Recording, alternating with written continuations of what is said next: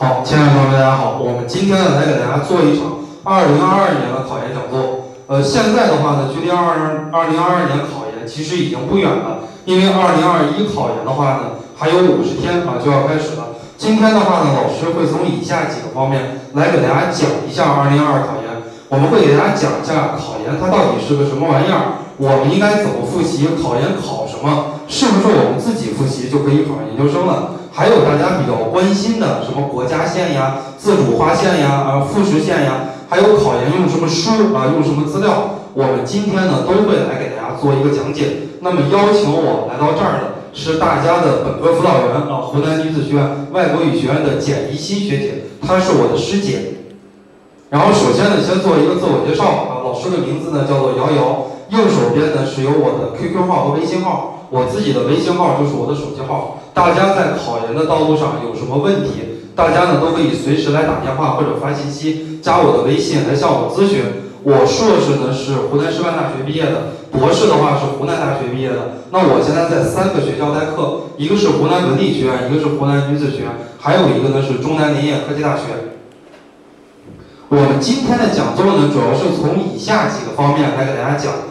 第一个方面呢，就是考研的一些常识。第二的话呢，我们来给大家讲解教育类专业的分析。因为这几年的话，考研教育类是一个大项。我们每年考研的人数呢，有三百四十万到四百万之间。教育类考研的人数呢，可以达到五十万到六十万。呃，我们众所周知呢，我们国家有十二大学科，比方说像文学、法学、教育学、工学、艺术学、管理学等等。那么教育类呢，里面是一个分支。大家的话呢是外语专业的啊，我们这边的同学有学前教育专业的，我们以后毕业啊当老师的概率是非常的大的，所以呢我们来给大家讲讲比较适合大家的教育类考研，以及我们政治、英语和专业课复习的一个攻略，这是我们今天给大家讲座的核心内容。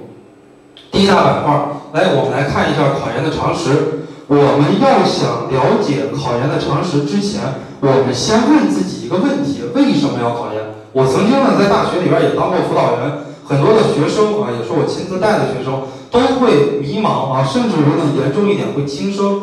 他们都在思考一个问题，就是人为什么要活着这样的一个问题。现在的九零后、九五后、零零后，很多的人啊，当找不到自己方向的时候，都会思考这个问题。然后我就会跟学生说，人为什么要活着？它并不是一个问题，它是人生一切问题的核心。我们做每一件事情，我们人生的每一分每一秒，实际上我们都在回答这样的一个问题：人为什么要活着？那么我们为什么要考研，也不是一个问题，是我们考研道路上一切问题的核心。我们每一天的学习，每一天的复习，或者说我们每买一张卷子，每买一套资料，其实我们都在回答这个问题：为什么要考研？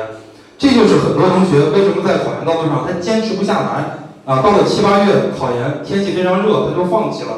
到了九月开学，为什么说很多的同学看到自己的同班同学找到工作了，他也放弃了？我们一定要坚持一年啊，在考研之前你要回答好这个问题。那么老师呢，给大家进行了一些总结。第一，为了一个名校的梦想，我们在座的学生都是湖南女子学院的考生。湖南女子学院在二零零八年以前，它是一所专科学校，到二零零八年之后，它才升级为本科院校。所以呢，我们湖南女子学院它并不算是一所名校。严格意义上来讲，我们二幺九八五大学应该是一应该是一所名校的，因为在我们二幺九八五大学里边，每天都有来自世界各地的名家来这儿讲座。所以说，我们每个人呀，其实心中都有一个理想的象牙塔，我们都向往着去名校里面来读书。第二呢，为了下一代更好的生活，我们知道现在本科学历啊，工作相对来讲比较难找，工资呢相对来讲也比较低啊。如果呢是为了下一代有一个更好的生活，自己有一个更加理想的工作，所以呢我们也要考研。那我们在座的同学呢是湖南女子学院的学生，我们都是女生，我们为了有一个更加和谐的家庭，因为现在男生在找对象的时候。他比较偏重于找一个女孩子，这个女孩子呢是一名教师，为什么呢？因为教师一年有两个寒暑假，相对来讲工作也比较轻松啊，既能照顾家庭，又能照顾孩子。所以说，如果大家当老师的话呢，也有一个非常和谐的家庭，以及呢，我们就要遇到更好的平台和机遇啊。现在很多同学啊觉得考研非常的难，我们都会有一种感慨：哎呀，我不考研了，我出家，我去当尼姑算了。那我想告诉大家，现在出家当尼姑也是需要研究生的学历。现在的话呢，厅级以上事业单位需要研究生的学历，高校教师、高校辅导员也需要研究生的学历，就连出家当尼姑也需要研究生的学历。而在我们竞争日趋激烈的今天，研究生学历呢，基本上已经成为我们的一个标配了。所以给大家总结出来，就是为了自己的奥迪，为了老婆的迪奥，为了孩子的奥迪奥，我们也要努力学习，努力考研。下面呢，老师给大家讲一讲啊，考研究竟考什么？考研的话呢，主要就是两大板块儿。第一大板块呢，叫做公共课啊，公共课的话，就是你考研不管考什么专业，公共课是一定要考的。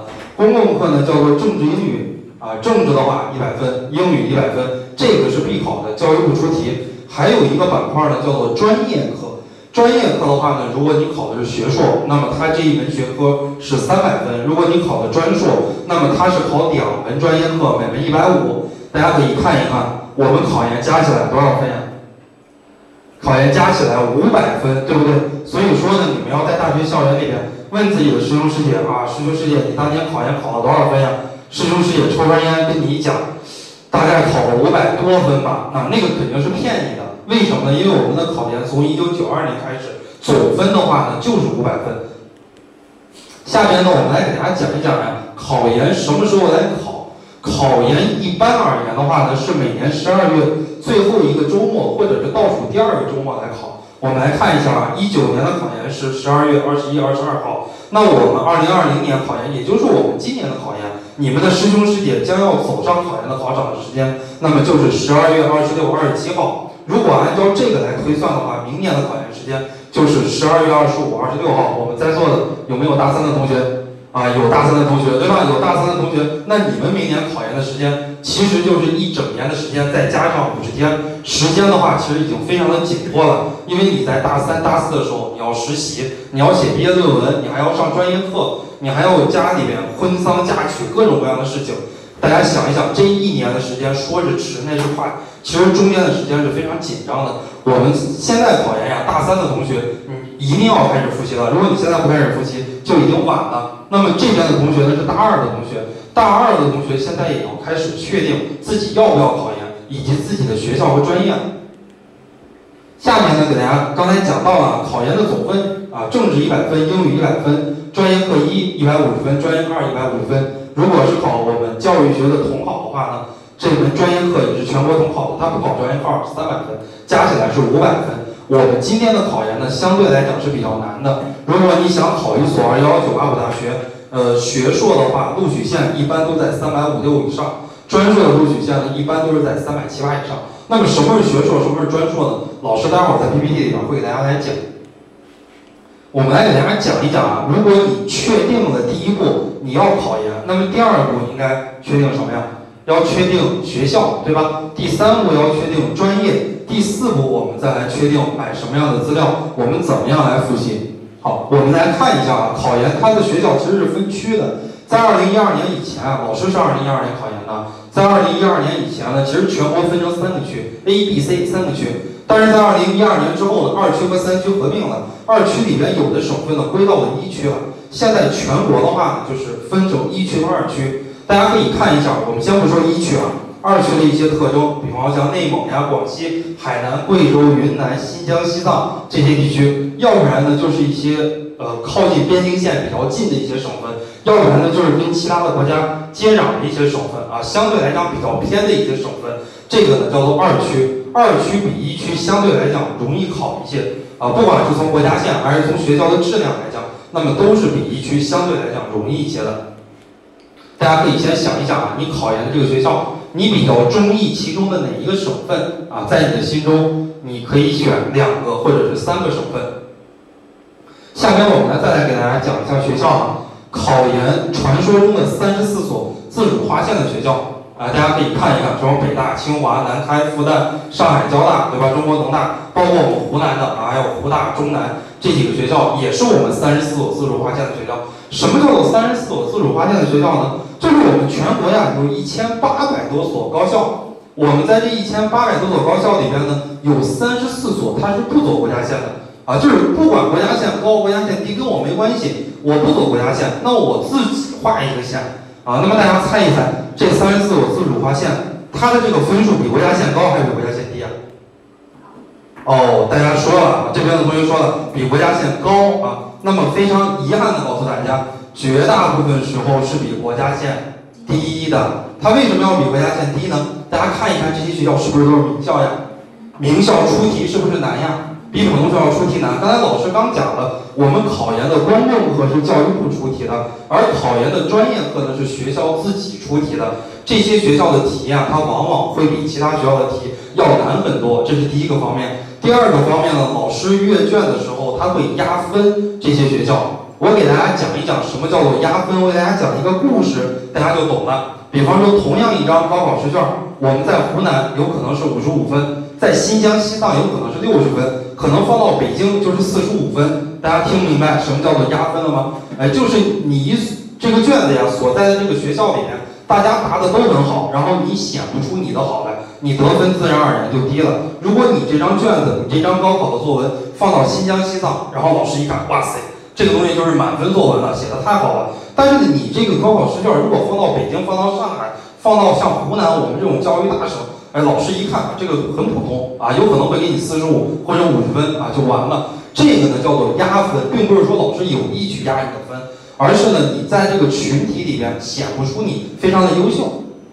基于这几个层面呢，这几个学校啊，三十四所自主划线的学校，他们的复试线在很多时候其实是低于国家线的，而且还有一个问题，他们的复试比例比较大啊。刚才很多同学可能在呃我讲座之前啊问到了我考研的这个包录比，我给大家讲一下，一般情况下二幺幺大学的包录比呢就是一比一点二或者一比一点五，但是这些学校呢都是九八五大学，他们的考研初试和复试的包录比。会达到一比一点五，或者是一比一点二啊，或者是一比二，或者是一比三，什么意思呢？就比方说，我这个专业招十个人，我进入复试的有可能是二十个人，哎，这些二十个人的排名，或者是二十个人的分数啊，第二十名的分数，他的这个分数相对来讲就比较低了。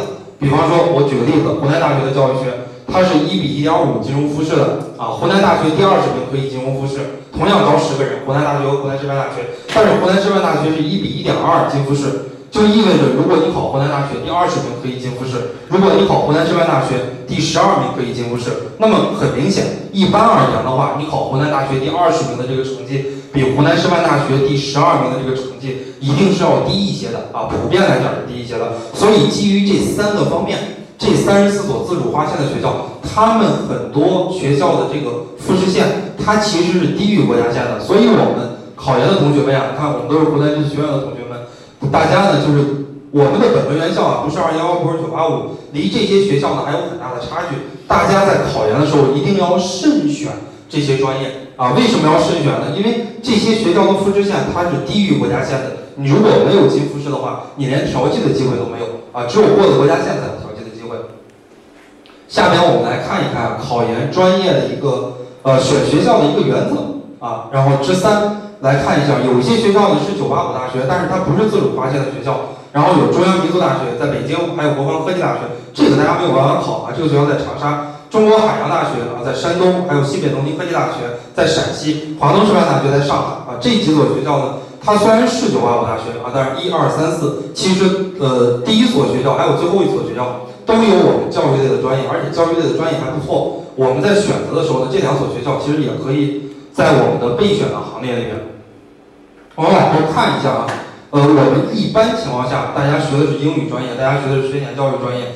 一般情况下，我们在选择考研院校的时候，都会选择一个师范类的大学啊，都会选择一个二幺幺的师范大学。我们来看一下，我们国家呀，总共有九所二幺幺的师范大学。那么分别是北师大、华东师大、西南大学、东北师大、华南师大、南京师大、陕师大、湖南师大、华中师大。北师大呢是在北京啊，华东师大在上海，西南大学是在重庆，东北师大呢是在长春，华南师大是在广州，南京师大在南京，陕师大在西安，湖南师大在长沙，华中师大啊在武汉。那么在这几所里边呢，有六所是教育部直属的师范大学。什么是教育部直属的师范大学呢？它是分布在我们国家的东西南北中这几个方面。也未见得说教育部直属的师范大学一定比非教育部直属的大学要好很多，它并不是这个样子啊。九几年的时候，我们国家规定的教育部的直属大学，呃，但是呢，你比方南京师范大学，它虽然不是教育部直属的，但是你看，我们这边有很多学前教育的同学，如果是学学前教育的话，南京师范大学在全国是排第一的，它比其他教育部直属的大学还要好一些。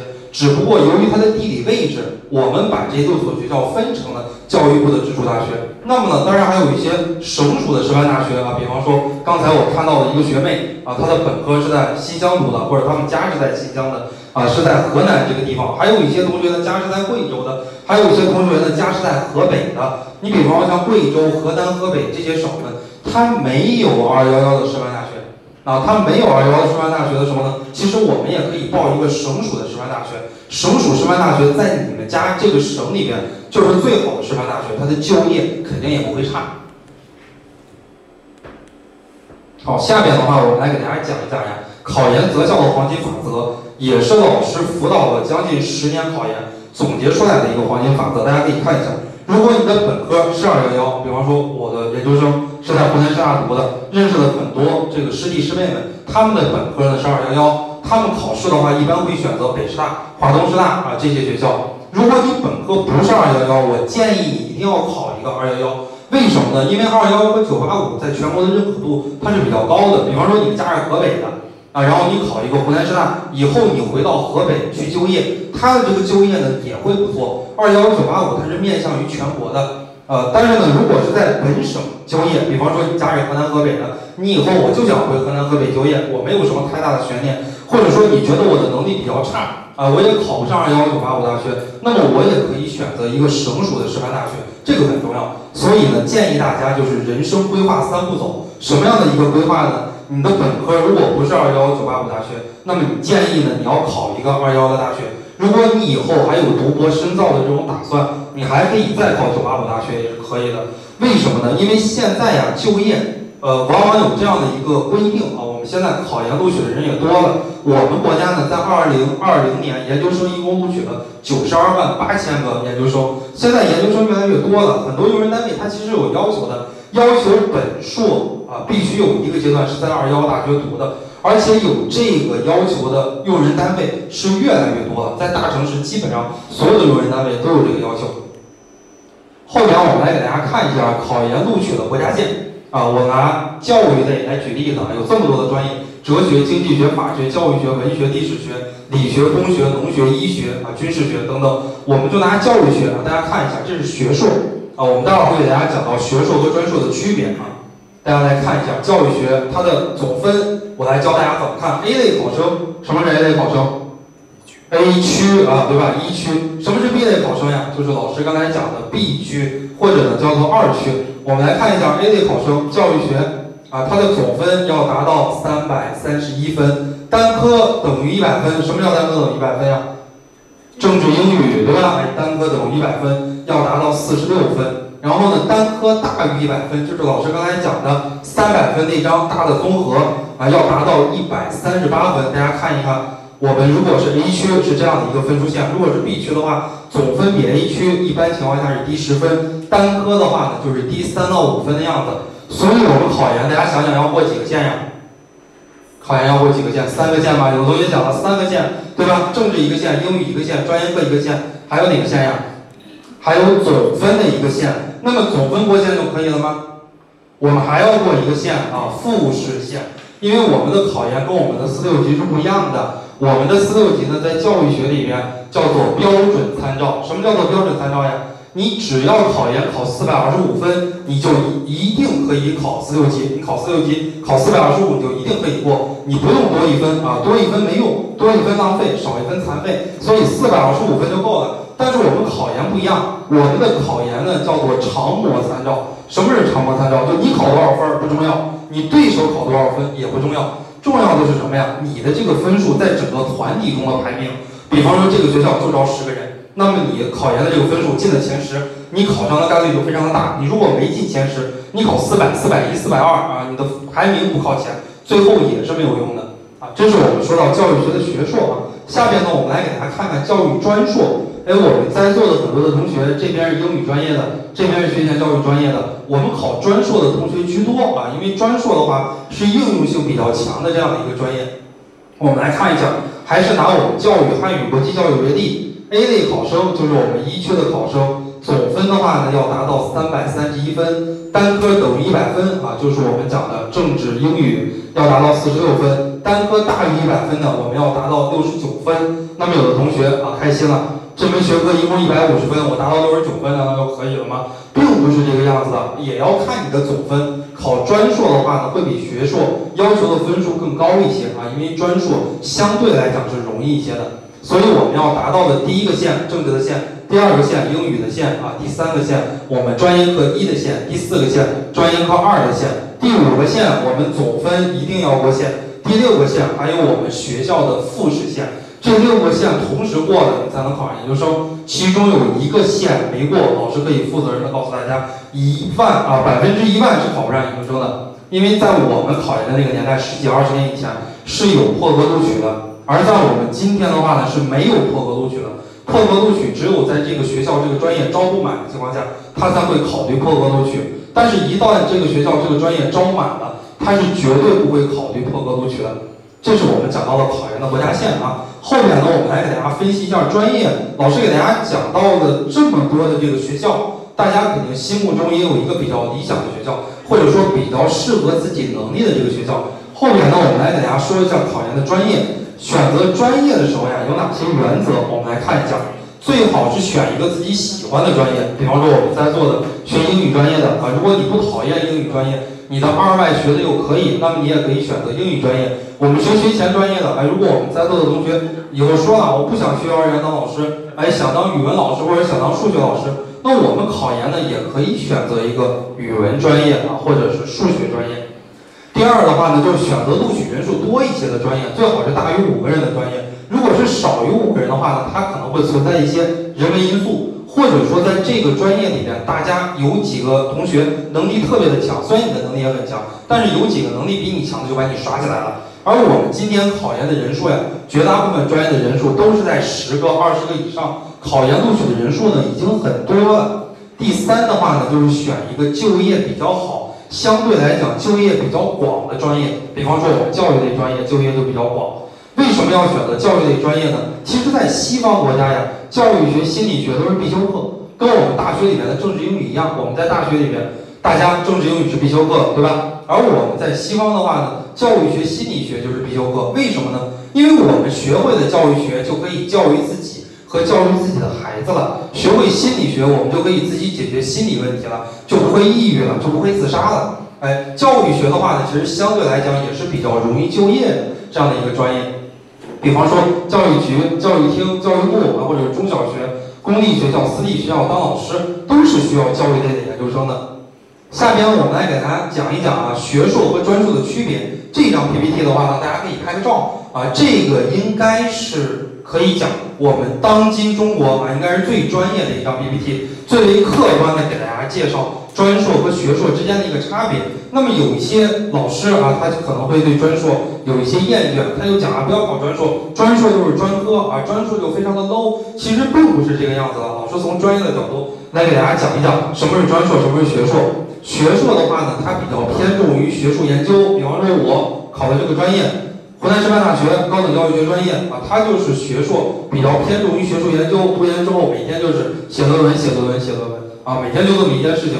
学硕的话呢，可以考博，而且也必须要考博。学硕如果不考博的话，它的就业是非常非常的窄的。它的学制是三年啊，就是我们考一年，我们需要读三年。研究生只有一年的课，第一年有课，第二年三，第二年和第三年都是写论文啊。下面的话呢，我们讲讲专硕。专硕的话呢，比较偏重于研究啊，比较偏重于这种应用方面，它不太偏重于科学研究。专硕也可以考博，所以这儿就是一个梗，有很多很多的一线。啊，考研辅导老师他就会说啊，学硕可以考博，专硕不可以考博，专硕也可以考博，没有任何一个文章或者说没有任何一个规定里面说了专硕不能考博。但是呢，博导一般情况下不收专硕，专硕考博的也很少，因为我专硕毕业，我就可以找到一份不错的工作，我就没有必要再考博了。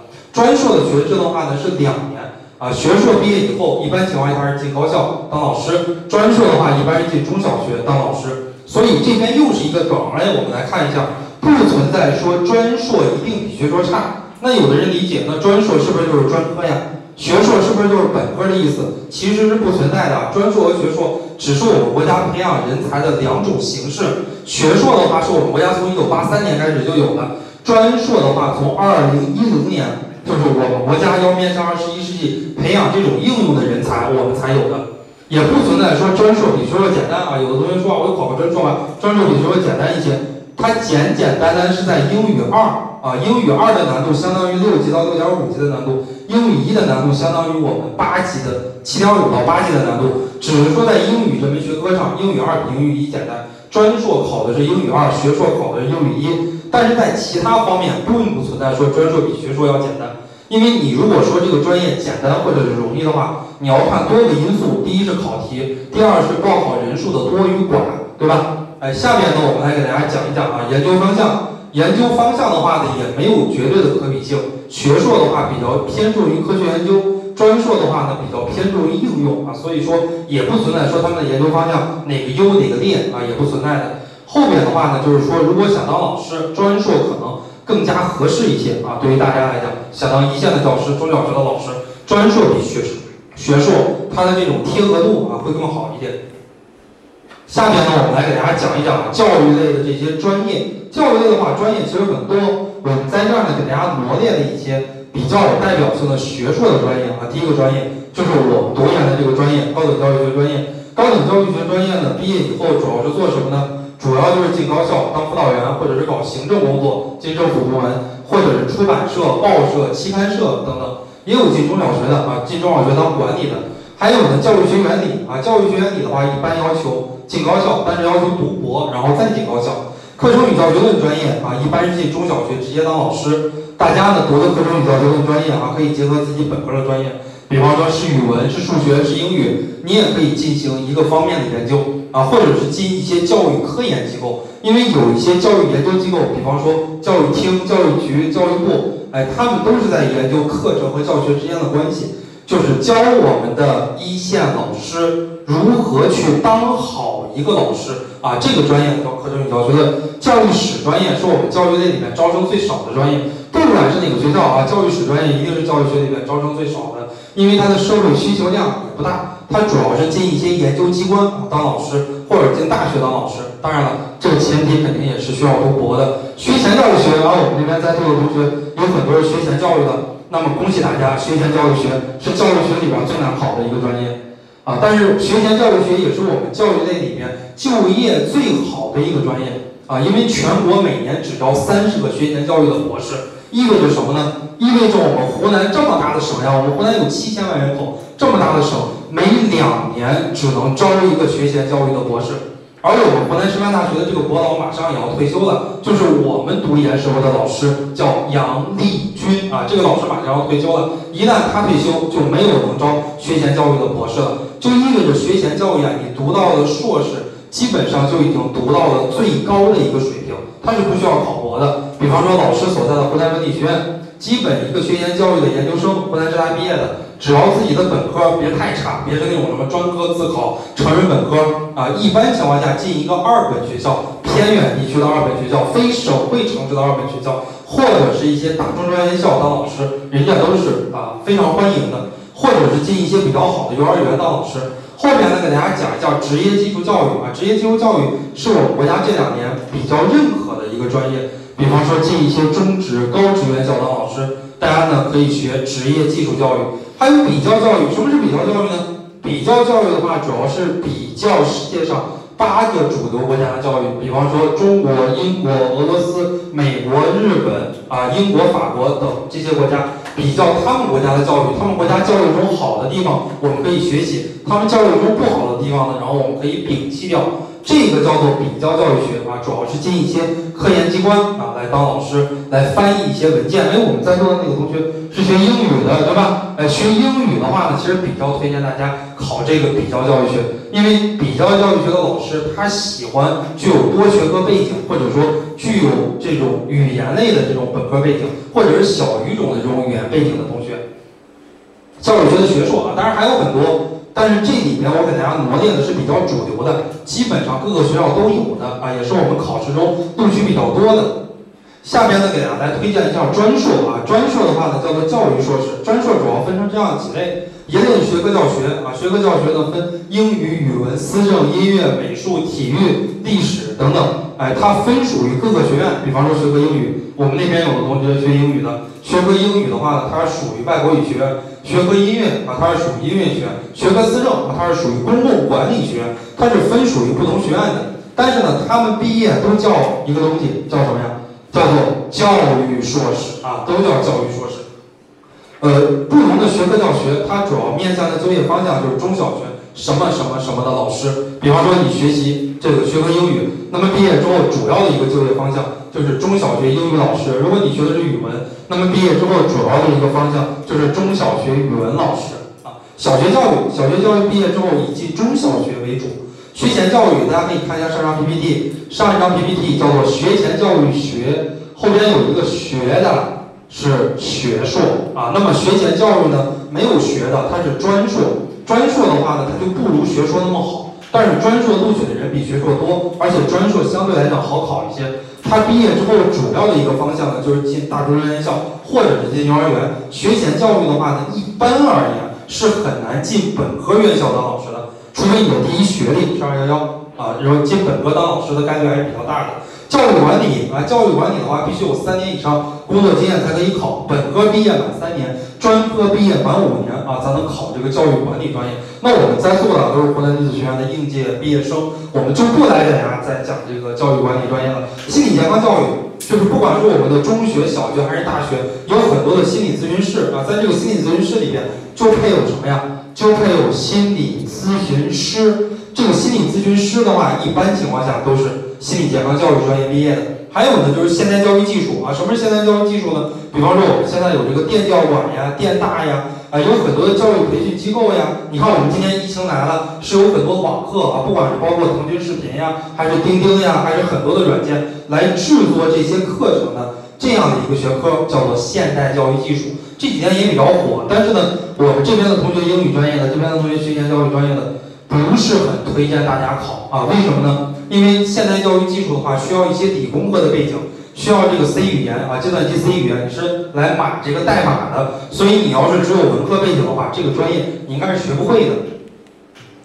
下面呢，我们来给大家讲一下，很多同学听了老师的讲课啊，对教育硕士的话，可能有一些心动了。大家都会问这样的一个问题：如果我本科学的不是这个教育类的，我考这个教育硕士有什么歧视吗？我告诉大家，没有歧视，因为考教育类的百分之八十都是跨考的，我也是跨考的，我本科英语专业的。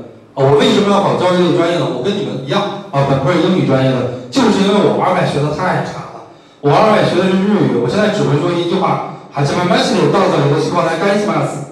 啊，初次见面，请多关照。我现在日语基本上都给还给老师了，只会说这一句啊，所以我就跨考的教育类啊，我就考上了。我当年的这个成绩考了三百六啊，是当年湖南师范大学呃高等教育学专业课的第一名。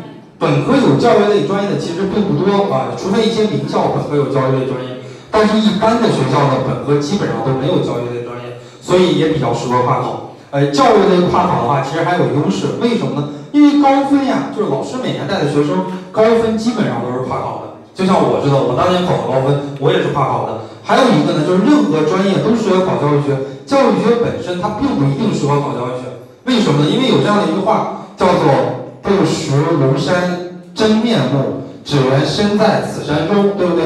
我们每个人要研究教育，必须要怎么样呀？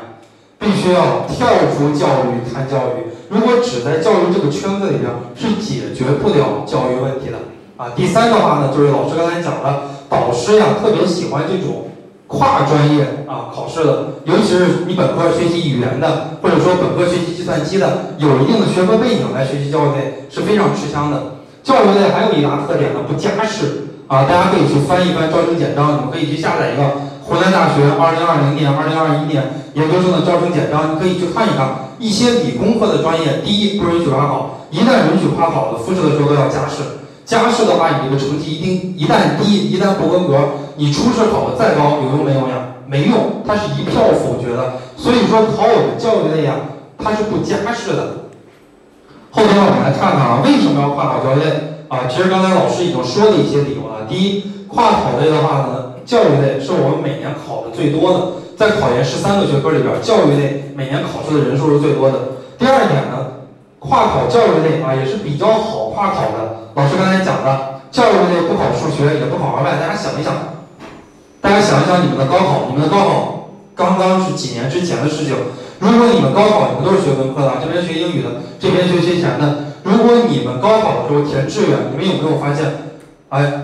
这基本上文科选择的余地是很窄的，要不然就选择语言类的，要不然就选择历史，要不然就选择哲学啊。不管你选其他的这个专业啊，都很难选的。理工科可以选择的余地非常的大。那我们考研更是这个样子的，不考数学的专业，要不然就是教育学，要不然就是历史啊，要不然就是哲学。其其他的这个专业，像农学呀、理学、工学这些专业，它都是要考啊这个数学的，或者说语言类的考试，一般都是考二外的。所以我们既不考数学，又不考二外，其实我们可选择的余地是比较窄的。还有一个呢，教育类其实是比较好毕业的，我们不用在这个实验室里边来反复的做实验。有些学生的这个实验数据得不出来，他最后研究生毕业都毕业不了。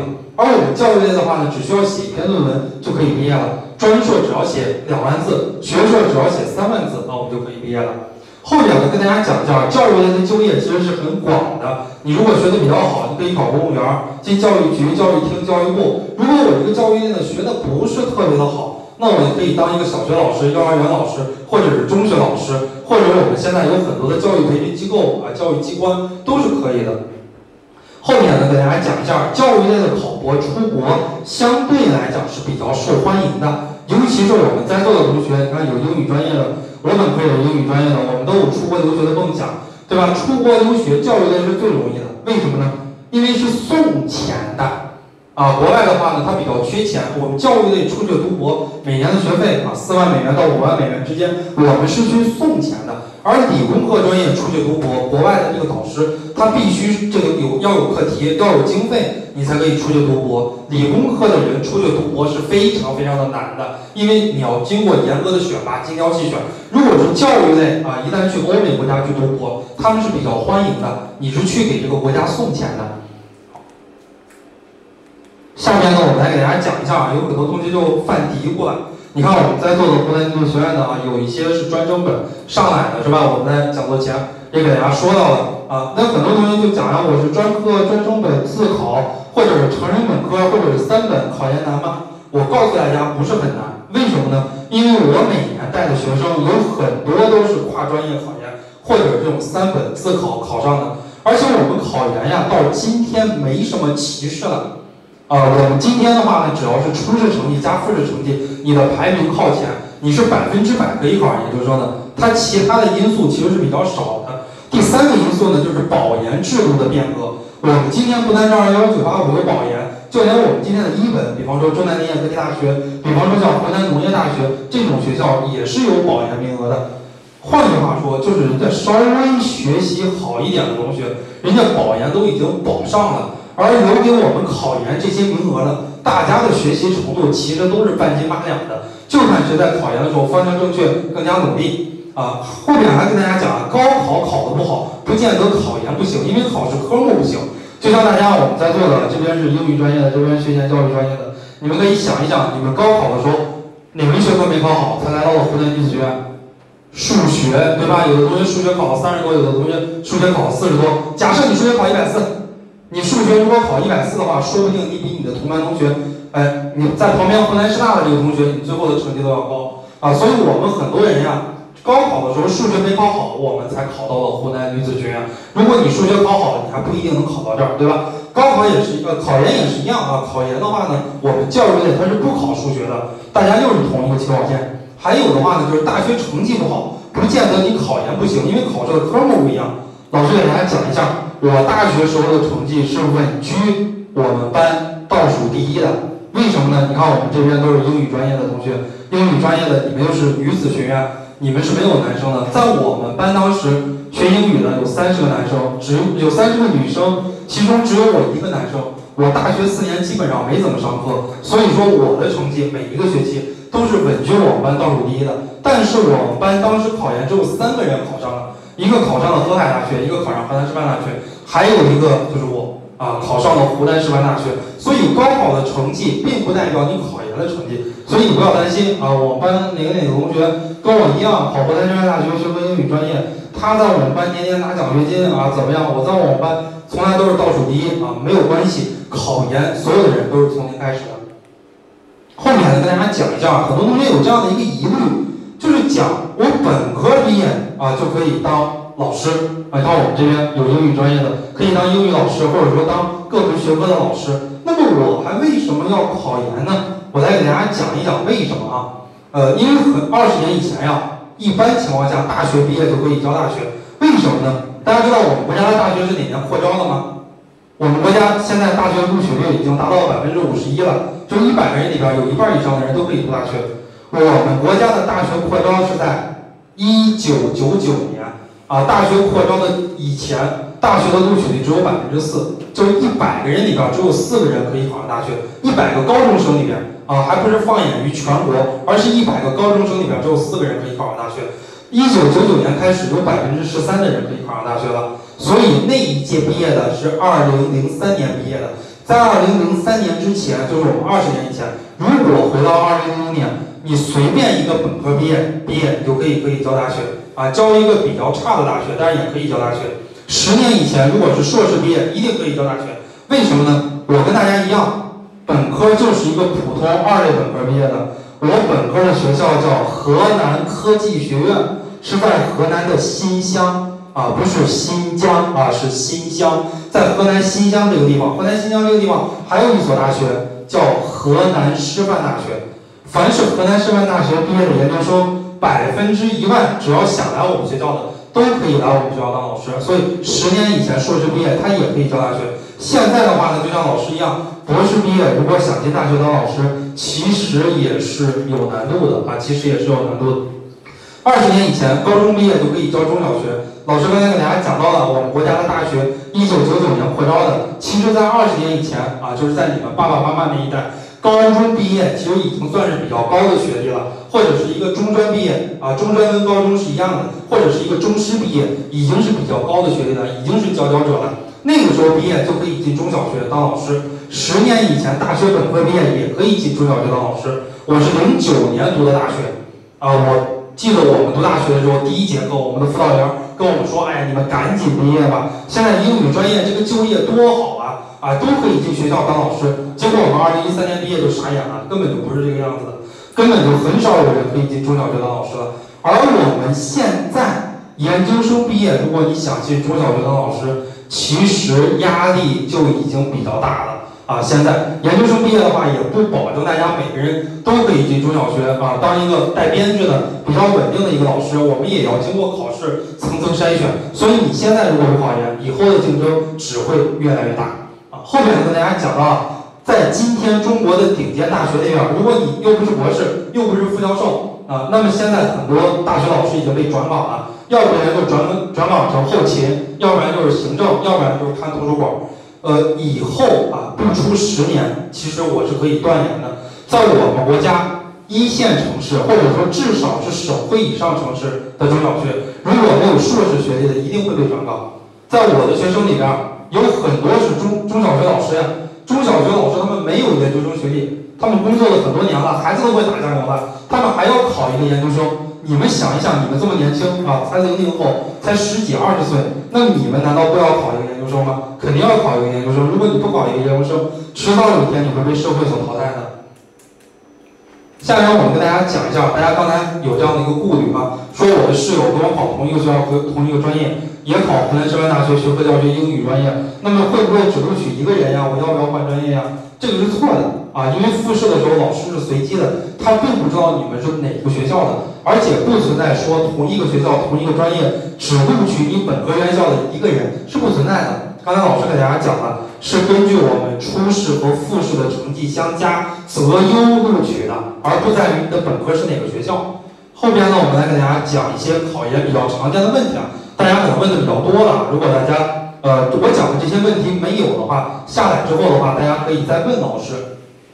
这个问题啊，很多的同学都在问，我要不要提前找老师？先告诉大家答案，不需要提前找，因为你提前找的导师，导师一般情况下只会说两句话。第一句话欢迎报考，第二努力学习。导师基本上就会说这两句话，其他的不会说啊，也不存在说对你有个印象呀，可以考前给你话题呀，优先录取呀。所以在这儿要告诉大家的就是，你认识一个目标院校的学长学姐，比你认识一个导师要重要的多。认识一个导师，他不一定会回你的信息，但是你认识一个目标院校的学长学姐，他会对你考研帮助是很大的。下面呢，给大家讲一下关于调剂啊，很多同学都有一个误区啊，说我算了，不考湖南师大了，本来想考湖南师大，我考北师大，北师大我如果考不上，我可以调剂到湖南师大吗？刚才老师也说了，调剂一般是比自己第一志愿差的这个学校来调剂吧。告诉大家哈，这个观点是绝对错误的。因为调剂的主动权已经不掌握在我们手里了，调剂跟分数是无关的。就是说，我们调剂一个学校，你考了三百三十五，老师可以录取你。不录取那个三百八的，大家知道为什么吗？因为考研初试考的东西不一样，老师就可以说你这个三百三十五比那个三百八含金量要高，老师是有一票决定权的，跟你的分数没有关系了，跟家庭人脉啊，跟方方面面是有关系的，所以人为因素非常的多，大家千万不要寄希望于调剂。而且呢，在今年你们的师兄师姐考研的这一年，考研人数已经突破了四百万。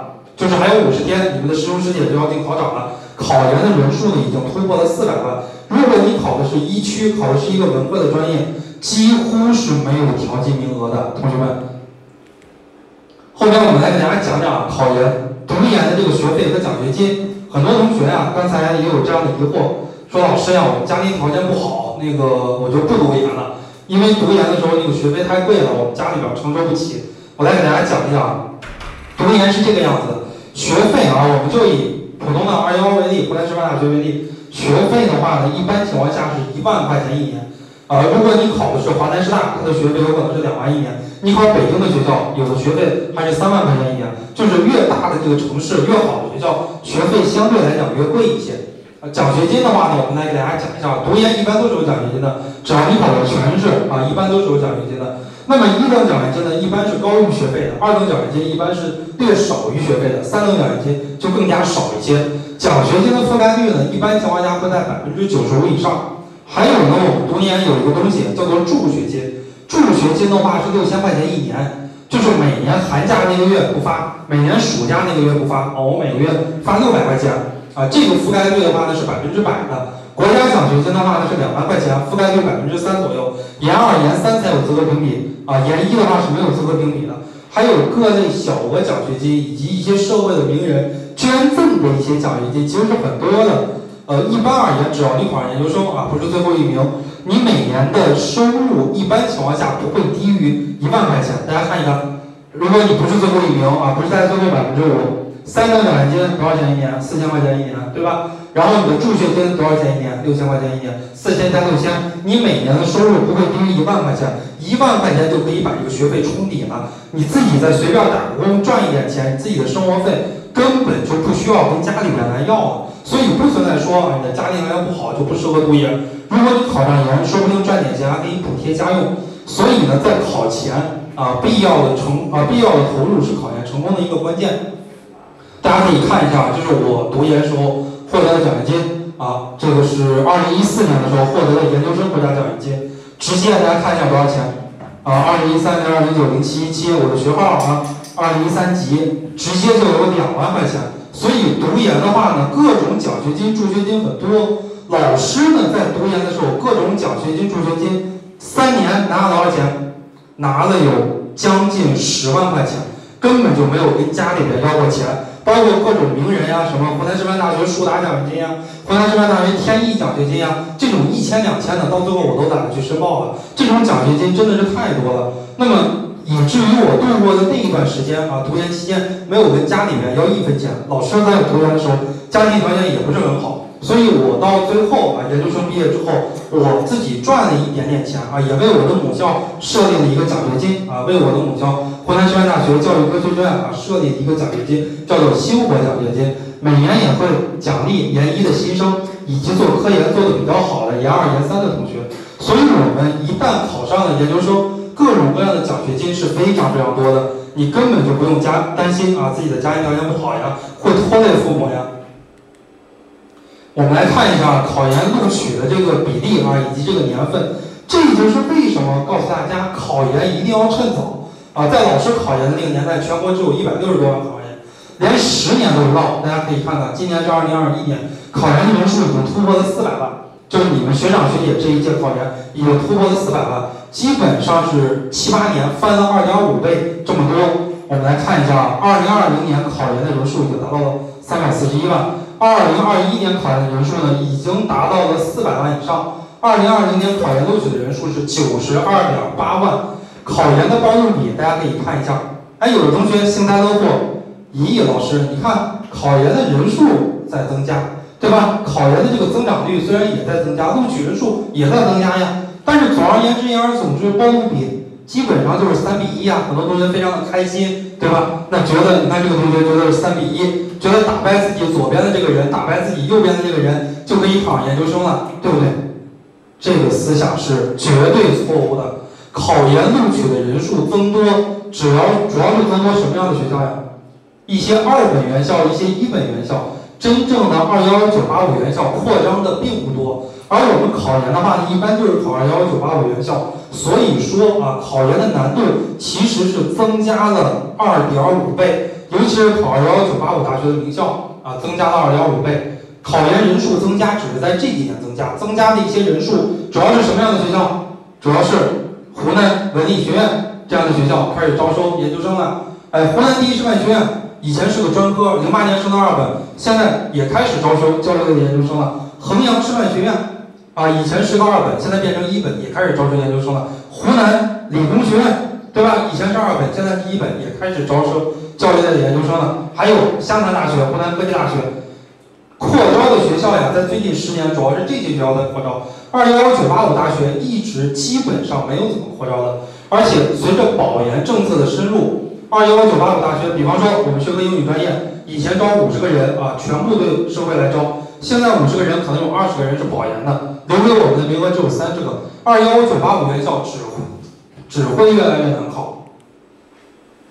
后边呢，我们来给大家讲一讲考研的备考啊，考研的备考分为什么呀？公共课、专业课，对吧？来，我们来给大家讲一下政治。政治的话呢，我们现在是处在第一个阶段，呃，不用复习啊，因为政治这门学科是一个比较简单的学科。就是说什么呢？你想考六十分以下，比你想考九十分以上还要难一些。大家品一品这句话。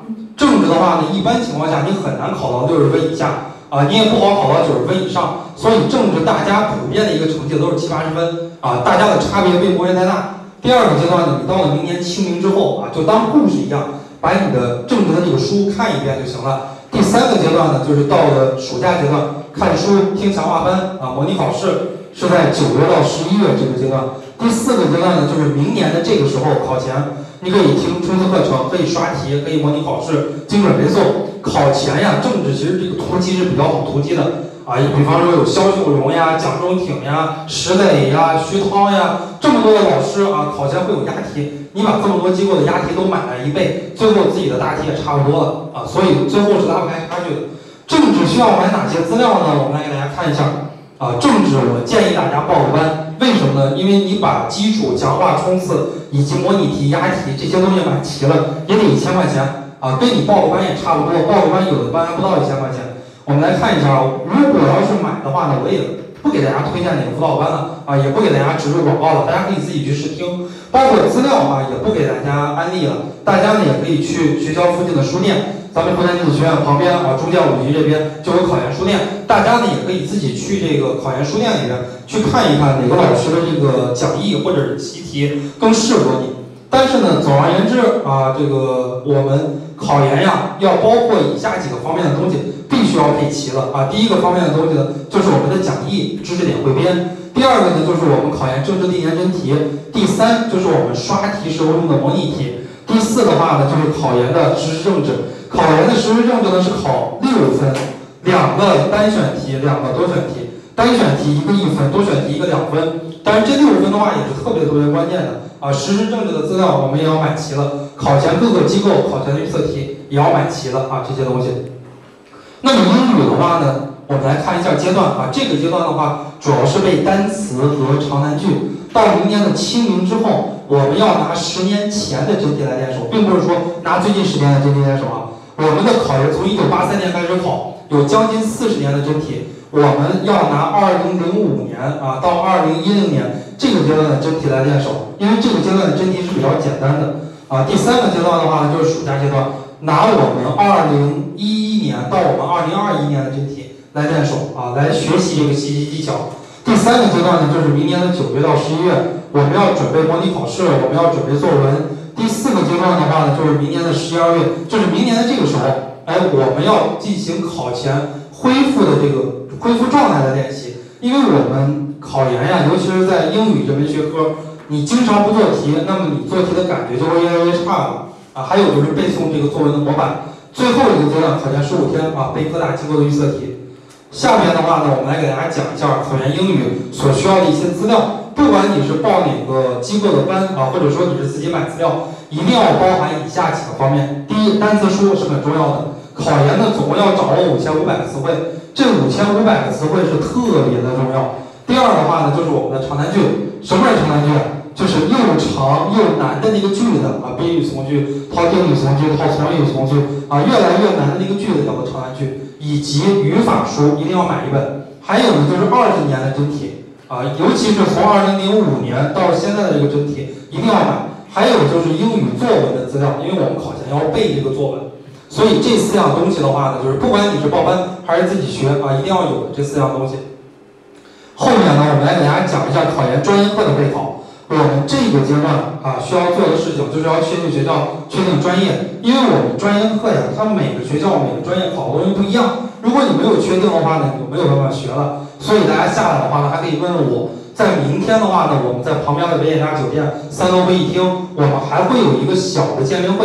大家如果没有确定学校、没有确定专业的话呢，大家可以来找姚老师啊，姚老师给大家指点一下。第一个阶段啊，我们就要听基础班，我们要把教材过一遍。到了第二个阶段，就是明年的清明到明年的暑假前，我们要把教材看第二遍。第三个阶段呢，就是明年的暑假阶段，我们要听强化班，我们要听真题班，看历年真题，看我们的强化资料，然后再把我们的教材看一遍。以及，如果你考教育类的话，一定要了解教育热点，因为教育热点这些年在我们考研中所占的分值、所占的比例是越来越大了。第四个阶段呢，就是明年的九月到十一月啊，这是模拟考试、研究真题、刷题、背诵、总结教育热点这样的一个阶段。明年的第五个阶段就是明年的这个时候，我们需要做哪些事呢？要精准背诵，要进行第二次模拟考试、第三次模拟考试，以及我们要学会结合教育热点来进行答题。明年的第六个阶段，二零二一年十二月初到考前，我们要背各大机构的预测题啊，里边一定会有原题，因为自命题的话，各个机构出的题里边一定会有原题，而全国统考的话呢，它是相对来讲不那么好预测的。那我们来看一看教育学专业课需要看的哪些教材。全程呀，我们的复习都是要以教材为主的。如果你考的话是教育硕士，其中有一门最难的叫做三三三教育学基础综合。什么是三三三？三三三是个代码，不重要啊。最重要的是教育学基础综合。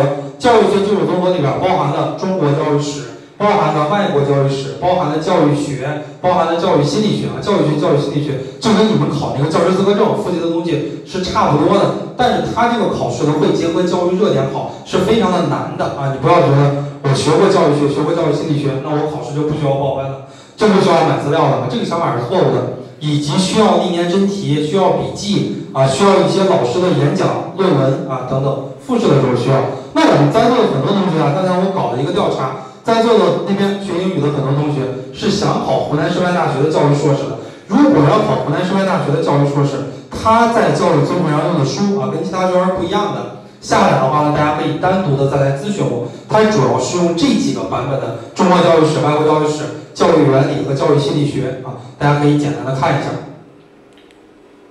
后面的话呢，我们给大家讲一下考研整体复习的阶段啊，第一个阶段。准备阶段确定学校和专业，第二个阶段听基础班阶段，第三个阶段暑期强化阶段，第四个阶段我们考前提高阶段，第五个阶段考前冲刺阶段，第六个阶段哎就是沉着应考考试阶段，最后的话呢就是明年的四呃后年的三月份到四月份是我们的复试和调剂阶段，大家想一想，从今往后啊，你们可以再回顾自己的人生，在人生道路上，你们二十多岁以后能花一年半到两年准备的考试，基本上就只有考研了。基本上没有哪个考试啊，你能准备一年半到两年的时间。尤其是我们结婚了、生孩子之后，所以大家一定要珍惜自己第一次或者说唯一一次考研的机会。很多人的考研一生只会考这一次。后面最后啊，给大家讲几个考研备考的误区啊。考研备考就是时间的积累，并不是这个样子的。很多人从大一开始就准备考研，最后也考研失败了。其实并不是时间的积累。考研的话呢，集中复习啊，老师告诉大家，基本上是有六个月到八个月复习时间就足够了啊，就并不需要说两年、三年的时间来进行复习。第二呢，就是说考研是背诵啊，考研是背诵也错了。为什么呢？因为我们的考研呀是一次高水平的选拔人才的考试，绝对不是简单的背诵和记忆这么简单的。还有呢，就是说考研是拼谁努力啊，这个就更错了。因为考研拼的是方法技巧，还有精准的记忆、精准的背诵，并不是凭谁努力。老师刚才给大家讲了，我在读大学的时候，我在我们班的学习成绩四年是稳居倒数第一的，但是我最后是我们班三个里边唯一。唯一一个男生啊，考上研究生的，而且研究生的学校也是最好的，一定是要靠这个技巧的。如果说考研拼努力，那我们别考研了。我们所有的人都没有河南人努力。我的本科是在河南读的，河南科技学院是在河南新乡这个地方读的。我当时高考的时候考的还不到四百分，我班最高分考六百多分，所以他们的努力程度比我高得多得多了啊。还有的，就是考研觉得是要靠老师押题，这个也是错的。为什么呢？因为在我们考研日趋激烈的今天，如果是押题考三百一、三百二、三百三，没任何问题。我也有这个能力给大家押题，能考这么多，你平时也不用复习，考前复习一个月，你考三百一、三百二没问题。但是呢，我们今天考研绝大部分二幺幺九八五大学都要三百七、三百八、三百九或者四百分。那我们那边学英语专业呢，我们以湖南师范大学学科教学英语为例。二零二零年第一名，我自己的学生啊，叫彭素，对吧？考了四百零九分。第一百名也是我自己的学生，考了三百八十三分，中间差了二十多分，差了一百名。所以说，一定是不能靠学长学姐押题的。你靠押题，你考三百八十多分是很难的。还有呢，就是说找老师划重点啊，这个在十几二十年以前还是有可能的，但是到我们今天考研，基本上不可能划到重点了，因为我们的出题老师是四个出题老师。而且分 A、B 卷就相当于我们八个出题老师一起汇总到研究生院，所以找到一个老师也无济于事。你不可能说四个老师同时找到是很难的一件事情。而且呢，这个也是犯法的。老师在今天呢，一般情况下也不会给学生划重点、划难点啊。比方说，我们去年西南大学就出这个事情了，我们西南大学副校长都受到批评了。考前的话呢，就是有一个老师给学生划这个重点，然后结结果学生把重点给传出去了。啊，这个是违法的一个行为，现在不会有老师来画了。那我们呢，告诉大家，考研就是这样的一个简单的过程，从初试到复试，啊，老师都会陪着大家一起来学习的。那我们今天的这个讲座呢，就给大家讲到这儿。